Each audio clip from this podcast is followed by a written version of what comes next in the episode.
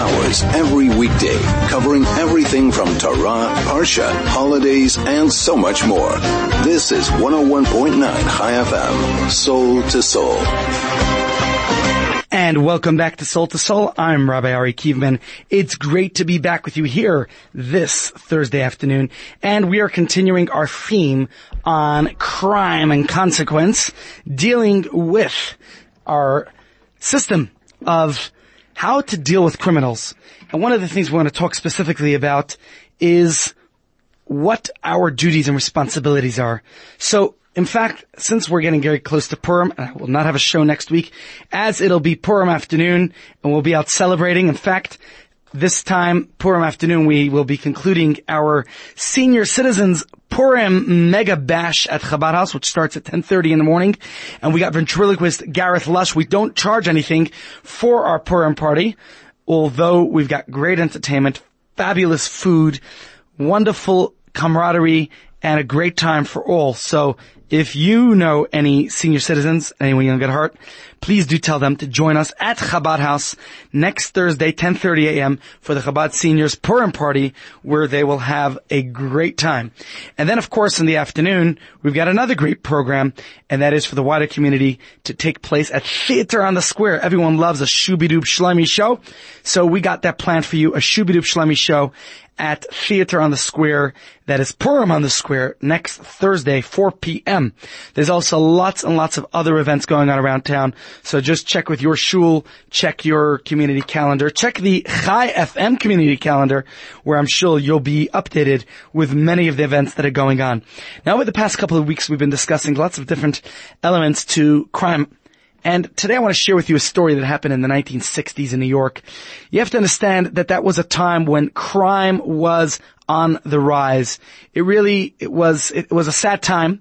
And thankfully since then there have been some great mayors and city councilors and other officials who have clamped down on crime.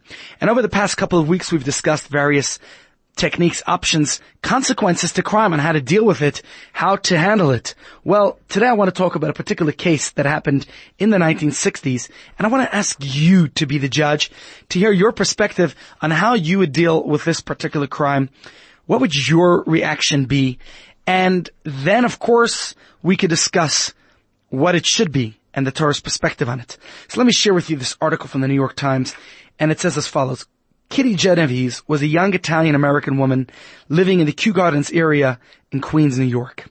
So, anyone familiar with New York City, it is divided five boroughs. This is part of New York City in 1964.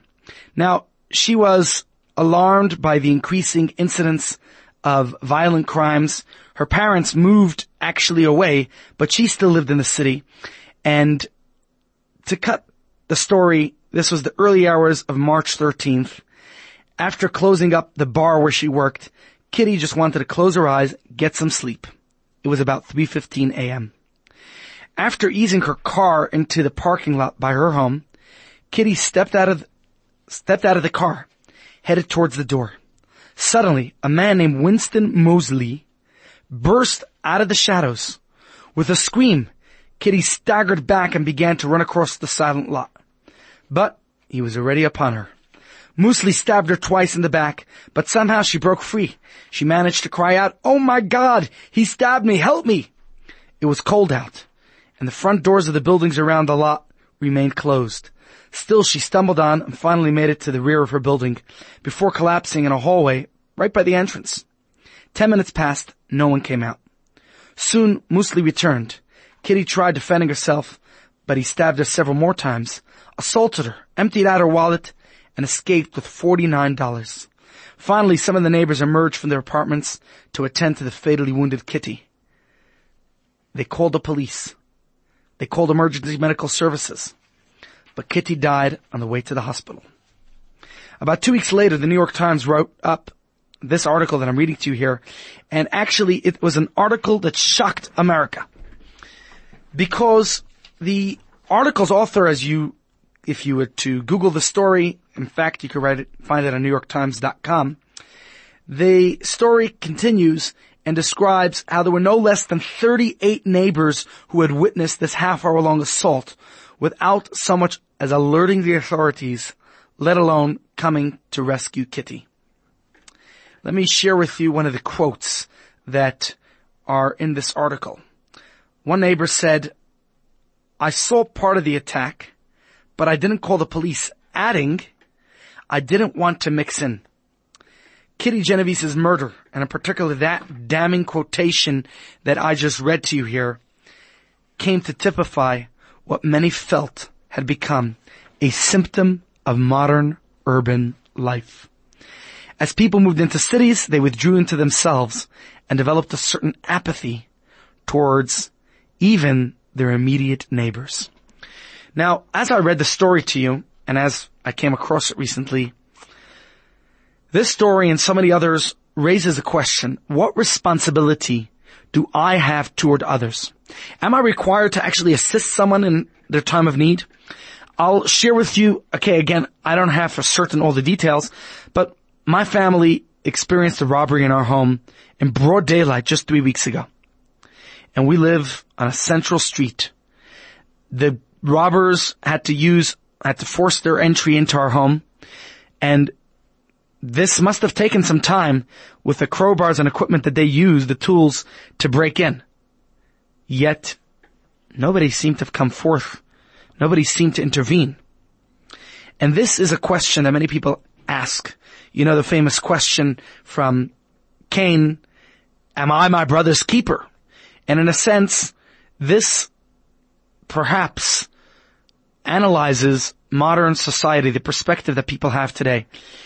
In fact, to quote in a journal that says Western jurists do not believe that a person can be made to act positively in order to rescue someone else. We're too busy these days to interfere. And quoting Hall, they say, we do not believe that every man must be his brother's keeper. Now, we of course know that in the case of Cain, the real issue was not that he didn't act in order to save his brother Abel, but that he actually acted to murder him. And in a sense, to quote the Talmud, one who hasn't seen the temple rebuilt in his days, it's as if it was destroyed in his days. If you see something and don't say or do something, then you might be considered culpable as some way involved even though you did nothing. But that's exactly the point, that you didn't do anything. Now, to think that in today's day and age, everyone's so engaged and engrossed in their own matters that they can't intervene, that they can't say something. And there's no question regarding the immorality of Cain's behavior. Some of my seniors tell me, Rabbi, you know, I awoke with a cane because I'm not able. But I say there's no denying that the defense that Cain offers, even, you know, to say something to say that, am I my brother's keeper? We all understand that it's good to help someone else out. We all know that we should act beneficently in whatever way we can to help another person. So I pose the following question today. Firstly, is there a moral obligation? That's the question. Should a person be required to help someone else in their time of need? Let's say you're driving along M1 and you see some kind of car accident, an MVA on the road, God forbid.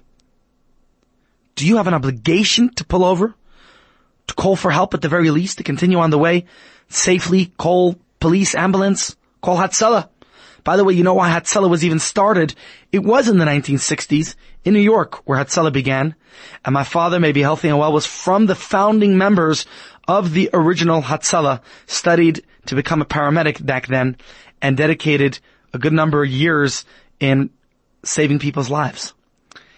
And the need for Hatzalah back then was because the emergency medical services at the time were taking too long to respond to calls. But let's not throw any, cast any blame here on the emergency medical response in Kitty Genovese's case because 38 neighbors who came forth to say that they saw some part of this harassment that led to her murder and nobody, not one of them, picked up the phone. It went on for half an hour till emergency services were called. So the first question is, did anyone have an obligation? The quote I read to you from one of the bystanders, from one of those who saw, was, I didn't want to mix in. Now, understandably, if a person were to interfere physically, they would be putting themselves in harm's way. And certainly they had no obligation to do the contrary. From a Torah perspective, you mustn't actually endanger your own life. Don't risk yourself in that sense to help another. We could talk about when it is okay to risk your life to help another because there are times when it is appropriate. And we'll see that from the Megillah. But not to pick up the phone and call, do something. So that's our first question. Are you obligated? Is there a requirement to do so? And the second question, I guess perhaps you could say just an extension of this is a kid falls into the water.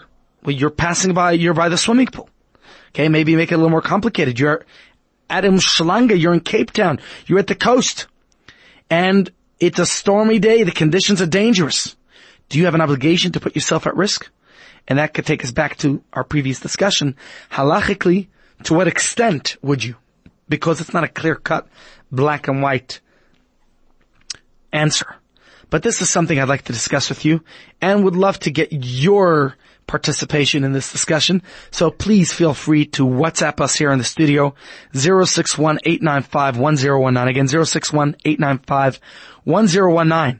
And when we're back, we'll take your questions and discuss this fascinating halachic matter. This is Soul to Soul on 101.9 Chai FM.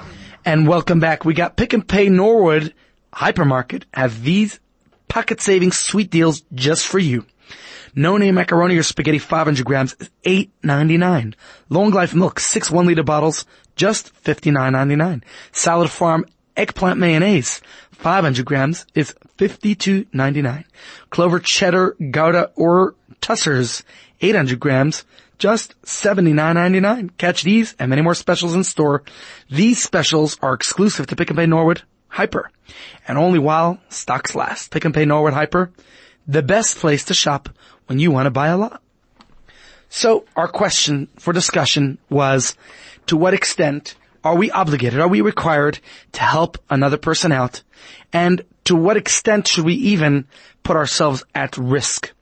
Now, like I said, over the past couple of weeks, we've been just discussing purely the secular perspective versus the Torah perspective. From a secular perspective, as I mentioned a moment ago, many might say there is no obligation for you to interfere. It would be nice. You could be a good Samaritan, but you have no responsibility to.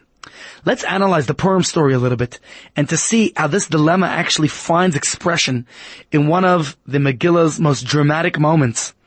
And in a sense, this scene is a pivotal point of the entire Purim story. So I'm going to fast forward into the Megillah because you're going to read it next week after three chapters of dramatic buildup. Everything is in place. We know that Haman's plotting to kill the Jews. Final solution, extermination, annihilation of the entire Jewish nation. And now Mordechai is begging Esther as she is in the best position to help. She's the queen. And there she is. She won the national beauty pageant, and she is the Persian queen the entire 127 provinces, the wife of King Ahasuerus. Now we know that Haman's plan is in place, and Mordechai, Esther's uncle or cousin, depending which version we understand, he discovers the plot, and he informs Esther. We can read it in the Megillah. Vatikare Esther Hasach. Esther summons Hasach, one of the king's chamberlains, whom he had appointed before her, and she commanded him concerning Mordechai. He is going to be the go-between, and she wants more details, more information. Mordechai said, he gave over all the information about what had befallen him and the full account of the silver that Haman had proposed to weigh out into the king's treasuries on the Jews' account for our extermination. Continuing in chapter 4 of the Megillah, and the copy of the writ of the decree was given in Shushan to destroy them. He gave to show Esther, to tell her, and to order her to come before the king, to beseech the king and to beg him for her people. We hear Mordechai's urgency in his plea. And how does Esther respond? Despite the ear of destiny to Mordechai's cry, let's hear Esther's response. If you want to continue in your Megillah, chapter 4, verse 10 and 11. Vatomer Esther says to Hasach, this is what you're going to inform Mordechai. Kol avdei. All the king's servants and the people of the king's provinces know that any person, man or woman, who comes to the king into the inner court, who is not summoned there, is but one law for them. To be put to death. Except the one whom the king extends the golden scepter, that he may live. Va'ani, but I, loni crazy lavoy al yom. I have not been summoned to come to the king for already 30 days. You see, things are not that simple in the royal Persian court, Esther insists. You don't just simply walk into the king whenever you wish. Even the queen has to be summoned. And after a full month of not being called, Esther didn't think her chances were actually that great for a surprise visit, at least so it seems from these verses of the Megillah that I just read. And for Mordechai's response, he appears to be shocked by Esther's defeatism. And I want to read to you now Mordechai's response. And he feels that Esther's giving a cold indifference to the fate of her people. And it's at this critical moment, how can she not be prepared to give up her life to risk her being for her people? And his response to Esther is wild. Let's read it. It's no holds barred. Quite surprising the way he speaks to his niece. I'm going to continue with verse 13. He says as follows. Mordechai reordered to reply to Esther, again through Hasach, the middleman. Al tidami bin Afsheich, do not imagine to yourself that you will escape in the king's house from all the Jews. You think that you are elite, that you're special, that you could live a better life because you're in the palace, because you're married to Achashverosh. Ah, uh-uh. Hachareish tacharishi ba'eis hazois. For if you remain silent at this time, Mordechai says to Esther, Revach v'hatzala yamoid yudim makom acher, then relief and rescue is going to come for the Jews from another place. And you and your entire ancestry, your parents' household will perish. And here, listen to Mordechai's concluding words. Umi and who even knows? If it was for this moment that you were even chosen as the queen. You might think it's because of your pretty looks your appearance, says Mordechai. Uh-uh. This time, you think you were chosen not for any other reason. Perhaps just to save your people. And in the face of Mordechai's stern words, we see how Esther just turns around just like that. Suddenly she's up for the challenge. She develops a plan of action and she asks only one thing, that the Jews pray and fast for her. And in the bluntest terms, Esther declares that she is now prepared, that she is going to pay the ultimate sacrifice for her people. Let's continue reading the Megillah, verse 16 of chapter 4. She says, Lech kanoisis kol Yehudim, she tells Mordechai, go assemble all the Jews and you're going to tzumu alive al toichlu al tishtu shloishes yamim laila vayom. You are going to fast on my behalf. You're not going to eat or drink for three days and three nights. And she says, don't worry, Gaman, even Aroisai Otsum Kain, meet, I and my maidens will also fast like this. V'chein avo el and as such, I will come to the king. And she concludes, even shalochadas, even if not, even if I'm not called, even if I'm not summoned with the golden scepter. Chasher avaditi, avaditi. And we throw in a little bit of Tisha B'Av and Purim to make those who are Hasidically challenged a little happy, a little Tisha B'Av tune. And she says, and if I'll perish, then I'll perish. And so, here we have Esther making a complete change. She says, I will go into Achashverosh even uncalled, unsummoned, and I'll play my role, I'll play my part. So now we see if Esther really was harboring feelings of hesitance, of reservation. All of a sudden she turns around. Maybe she falls to Bar Mordechai's threats. And she says, well, I'm gonna do whatever I can. I'll do whatever it takes. Now, one would imagine, one would expect a woman of Esther's righteousness to be motivated by altruism, not just by base self-preservation as we see Mordechai threatening her, but if she wasn't just trying to save her own skin, what was the grounds for her initial opposition? And with this, perhaps we could understand our initial question about to what extent, to what degree one ought to risk their lives to help save someone else. And that we're going to analyze in our remaining moments when we're right back. Two hours every weekday, covering everything from Torah, Parsha, holidays, and so much more. This is 101.9 Chai FM, Soul to Soul. And welcome back in our last remaining 10 minutes. We're going to analyze a little bit of this enigmatic story, how Esther at first appears to be the one who is chosen as the queen, and Mordechai seems to be at first, when Mordechai asks her to help her people, she seems to be somewhat help, uh, reluctant, hesitant to help.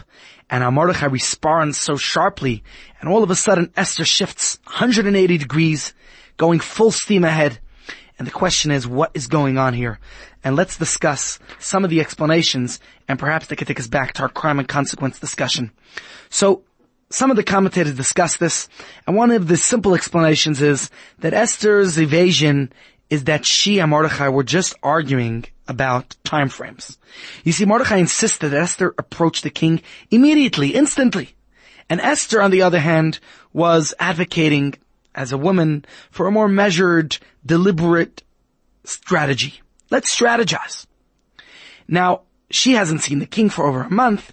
She figures, why rush in with that's going to be rash and irresponsible. Why risk upsetting the king and that, who knows how that will jeopardize any kind of chance of opportunity that she could help Mordechai in convincing Achashverosh to overturn this decree. So perhaps Esther was simply in favor of waiting to see if the king would perhaps call her himself.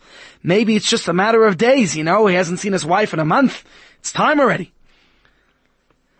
Either way, she felt there's no need to rush things you have to understand that this is still 11 months away from the final solution date of extermination. So this is one of the discussions. Rashi, in fact, discusses this element in the Vilna Gaon also. That simply put, she felt it wouldn't be effective to just run in. It would, might even ruin things. And so, according to this understanding, Esther was saying, let's see if we could buy a little bit of time. But what about the rest of Mordechai's response? What about the rest of this discussion? Okay. What is going on here? Why does Est, why does Mordechai then threaten her? Don't imagine that you're going to escape the king's house for even a moment. You're going to be like the rest of them. You know, you think about it in, in later times of history. Any Jews who tried in whatever way possible to be more German it didn't help them. They weren't able to escape annihilation when the Nazis came to power. It didn't help them. So why is Mordechai threatening Esther if Esther's on the same page as him? She just is trying to strategize a solution that would work better. She says, let's not jump into things. So that's one part of the discussion. But maybe there's actually an ethical and halachic argument concerning the extent of her duty to risk herself and to jeopardize the entire plan. And this in itself is a more technical argument. Now, they weren't necessarily having this specific argument, but in the Talmud it's an argument, a discussion that we could learn from, that we could glean insight today from this type of dilemma. And so if we explore it a little further, maybe we could recognize some ideas that will help us in our opening question. Now generally, the civil authorities, I would say, and certainly from our discussions over the last couple of weeks of crime and consequence and surveying a lot of the different perspectives, we know that secular law is very much concerned with people's rights, not as much about our responsibilities and duties. People are born with certain fundamental liberties and only submit ourselves to the authority of the state in order to safeguard those rights, those freedoms. And over the past couple of weeks, we examined our rights from the Magna Carta, which gave people rights in a sense that was the superiors giving rights to the inferiors. So that wasn't totally free rights. Then of course came the Declaration of Independence in the United States, which came with its own Bill of Rights, which includes the United States Constitution that gives the citizens rights, and every country has its own Bill of Rights. Here in South Africa, we have Batho Pele, which says people first. It gives us our rights. And the basic premise of Batho Pele is that to ensure that you do not encroach on other people's freedom and well-being. In simple terms, the country will prevent its citizens from harming each other. It's the police department's responsibility to do what they can to protect us, to safeguard us. But Batho Pele does not force you to do anything on behalf of another. You could be a good Samaritan. For the most part, if you witness a crime and you see somebody in danger, well, right here in South Africa, the law will not require you to alert the authorities. It is nice if you do it. Absolutely nice. And certainly there are laws in the country in certain particular cases that will perhaps compel you to come forward, and those might have to do with uh, various laws. I wouldn't have to go into molestation and whistleblowers that are necessary for that. And there are laws today that will protect you. But you're a good Samaritan otherwise if you come forward. But you're not required to. Now, in Israel, there's in fact a law that was implemented in the 1990s called the Chok Lo Ta'amod Law. What is that law? We have a verse in the book of Vayikra that we just started reading this week, which says, Lo ta'amod adam re'echa. It's a law that we discussed last week, not to stand by the shedding of your fellow's blood. And in fact, that's followed by the words, Ani Hashem, I am the Lord. So, this law, which is part of Israel's law, tells us that if you see something, don't just stand by. You have the opportunity to interfere. Unlike secular law, or many other systems that talk about you have no, you could be a good Samaritan. The Torah's law says that you have to actively help somebody else in a time when you can. In fact, from the verse, it seems there's an obligation. Lo ta'amod adam re'echa. Do not stand idly by. We don't just inhabit a world as unattached individuals, but we're members of a broader community, and we have to care for one another. We have a responsibility for one another. So if you see a car accident, if you see somebody, again, risks could be much higher than when it comes to more complicated cases. But the Torah says you actually have a responsibility to interfere. You have a responsibility to go there and to do what you can, to play your role. And perhaps this is the debate that Mordechai and Esther were having. Because society says you might not have the duty to rescue. And that's common in laws amongst many countries. But halacha says that your intervention is imperative. The only question that might stand in here is to what extent you should risk yourself. To what extent do you have to provide assistance to an individual in danger? That then is a more complex area. And this is the debate that Mordechai and Esther were arguing about. Did she need to risk her life? Mordechai says the matter is urgent. It's up to you. Because if you don't interfere right now, Now, if you might recall, in previous shows we discussed about the degree of risk.